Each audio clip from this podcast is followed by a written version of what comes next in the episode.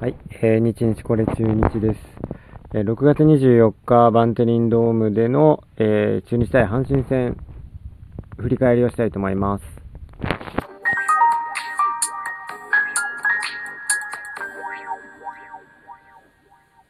はい、えー、日は変わっちゃったんですけど、えー、今日、6月24日木曜日、バンテリンドームで中日対阪神戦ありました。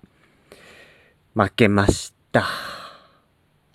0対6です。あのね、これは本当に今日の負けは負け方がね悪い。もうね、最低ですね。うん、あの本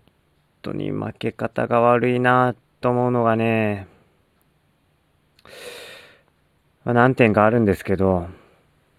まあ1点目、特にね、一番痛いのが、この気持ちよく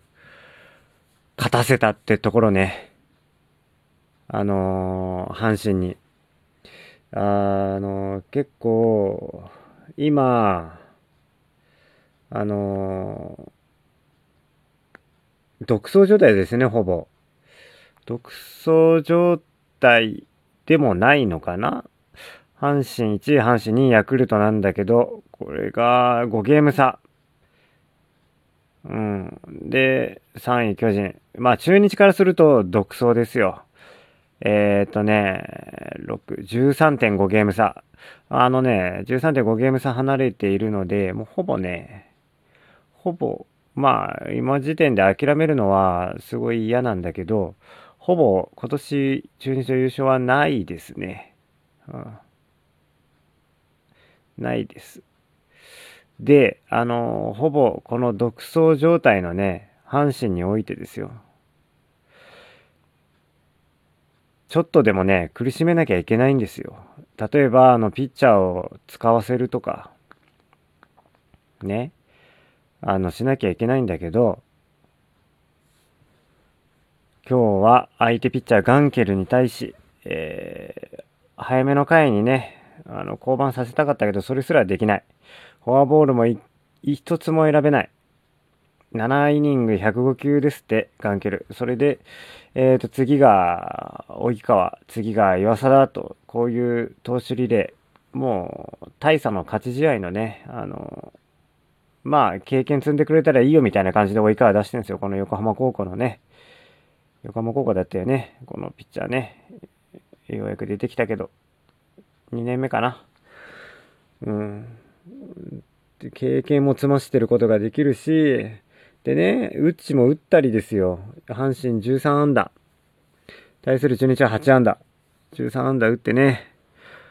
で、えー、っと、ハイライト映像もちょっと見たんだけど、13安打のうち結局6点しか入れてないけど、あの、別に、まずい攻めだったとかでもなくね、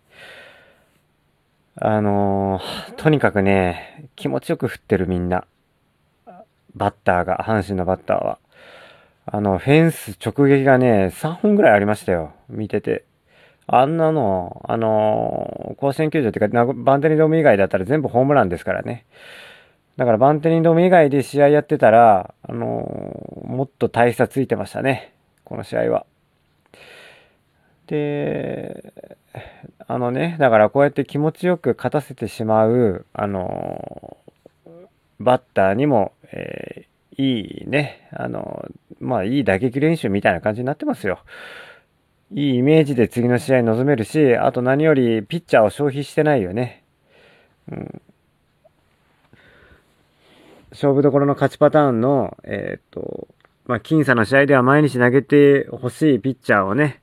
出してないですよ。そういう時もうね、あの、6対0と、まあ、点差にはね、そんなにって感じだけど、これはもう完敗です。で、えー、っと、しかも、えー、辛い勝利でも全然なくて、ピッチャーは全然消費してない。明日にもつながる。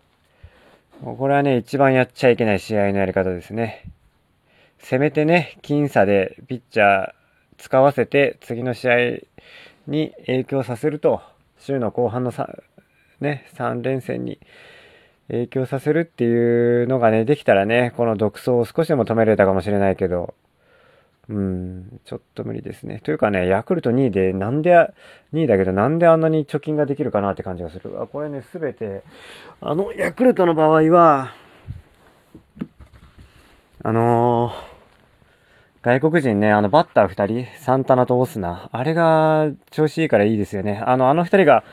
えっ、ー、と、日本来てから、めちゃくちゃ良くなりましたよね。あの、中日の場合は、えー、ビシエドが一人で、ね、開幕当初から頑張ってたけど、あの、途中怪我で離脱し、かつ、まあ戻ってきて、まあ、いい成績を残してくれてはいるんだけど、えー、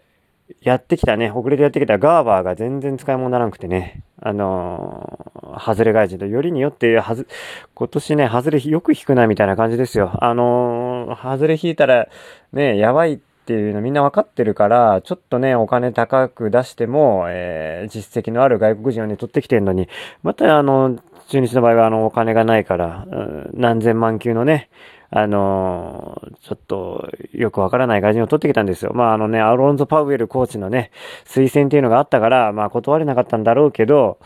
もう本当にね、えっ、ー、と、こんなんだったら格安のね、あの、ドミニカ、えー、ドミニカとかのね、あの南米ルートでね、あの、森監督が昔やってたように、あの、500万ずつぐらいで3人取ってきてね、3人のうち誰かが当たればいいよみたいな、そういうのをやった方が良かったですよ。本当に。うん。まあ、というわけでね、あのー、野球はね、ちょっとあの、お金が全てみたいなところが若干あるんで悲しいけど、中日の場合はちょっとケチくさいから、本当に。えっと、新しい戦力を取ってこれないんですよね。で、選手の伸びに、えー、かけるしかないんだけど、あの、選手が、えー、っと、まあ、伸びてるね、若手はいるんだけどね、高松とかね、いるんだけど、えー、去年までちょっとレギュラー張ってた人たちが、軒並み調子が悪いと。高橋周平もね、やっぱ今年、今日もね、あの、全然ダメです。全然ダメってね、この4打数3安打してるんだよ。一番ね、チームの中でヒット打ってるんだけど、この3安打すべてね、あの、得点圏以外なんですよ。唯一のね、あのー、打てなかった1打席。それが、えー、まあ、ライトに抜けそうで惜しかったんだけど、ツーアウトランナー1塁2塁から得点圏ですよ。唯一の得点圏の時に、セカンドゴロですよ、セカンドゴロ。やっぱね、ダメですね。このチャンスだけ打てないっていう。もう一番いらないですよ。逆そんなんだったら、チャンスだけ、もう4打数1安打で打ってほしいですよね。うん。なんかね、高橋周平は本当に迷走してますね。あのちょっと、えー、なんだろうな、時間を置いて、キャンプかなんかしてほしいと思います。あとね、20試合ぐらいやったら、オリンピック休暇だと思うんで、そこでちょっと考え直してほしいですね。本当に。なんかチャンスに強くなるなんかをやってほしい。考え方のね。で、あの、二塁にね、あの、今日はセカンドは安倍だったんですけど、やっぱ3打数0安打2割1分2厘。今年はね、ずっと調子が悪い。うん、でね、これはあの、安倍が出た時の配線率って結構高いんですよね。だからね、もうこれは、あの、しかも今日ピッチャーガンケルだったんだし、右ピッチャーでね。溝脇、左バッターの溝脇で良かったんじゃないかなと思うんですけどね。ちょっとここら辺もちょっとよくわからんなって感じがします。で、えっと今日は郡司がキャッチャーだったんですよ。えー、3打数2安打、バッティングが良かった。だけど、えっ、と、今日はピッチャー岡野ってことでね、あの、中日の場合は、えー、岡野がね、あの、2軍では結構無双状態だったらしいんですよね。5勝とかしたのかなで、防御率も1位だったのかなで、上がってきたんですけど、やっぱね、冴えないピッチングですね。あの、ハイライト映像で見てると、あの、まあ、コントロールはね、丁寧にやっていて、で、粘りの粘り、粘りはするんですけど、やっぱ粘り負けしてるんですよね。何を言ってるかっていうと、えー、まあコースコース、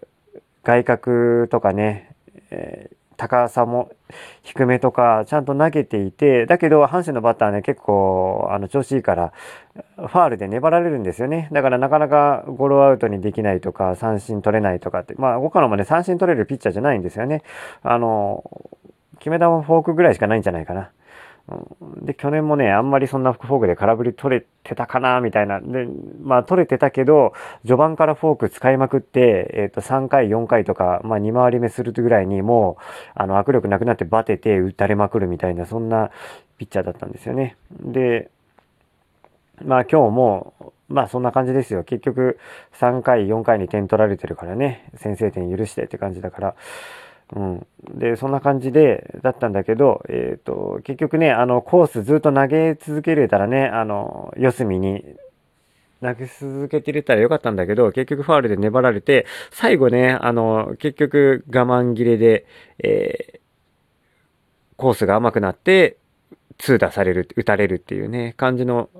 えー、動画でした。なんで、やっぱもうまだまだですね。まあこれずっと一軍に置いてやるのか、あの、経験させて、えっ、ー、と、期待させる方がいいのか、やっぱりファームで、もう一回見つめ直すのか、がいいのか、僕にはよくわからないんですけど、えー、どっちかというとね、あの、ライデル・マルチネスと、えー、ジャリール・ロドリゲス、この二人の、えー、キューバのピッチャーがね、戻ってきたんで、あの、この二人を上げた方がいいと思いますね。あの、ジャリール・ロドリゲス、あこの人もフォアボールから崩れるタイプなんですけど、えっ、ー、と、まだね、力のある球投げるから、あのー、まだね、試合が作れると思うんですよ。岡野の場合は今日も5イニング投げれてないし、試合も作れてないし、もう本当微妙すぎますね。ただ、あの、一回り目くらいはうまく抑えれるから、えっ、ー、と、これはね、えー、ショートスターターとして機能してもいいかもしれない。だけど、ちょっとやっぱあの外国人2人を挙げてほしいなと思います。あと今日、ちょっとやっぱ疑問だったのが、あの、キャッチャー軍事ですね。えっ、ー、と、昨日までキャッチャー桂で2失点以内にずっと抑えてたのに、今日はやっぱりファームで一緒に岡野でと組んでたからってことで相性を考えて軍事にしたのかわかんないですけど、やっぱ勝つためには、カツラを出した方が良かったんじゃないかなと、個人的には思いました。そんな今日の試合でした。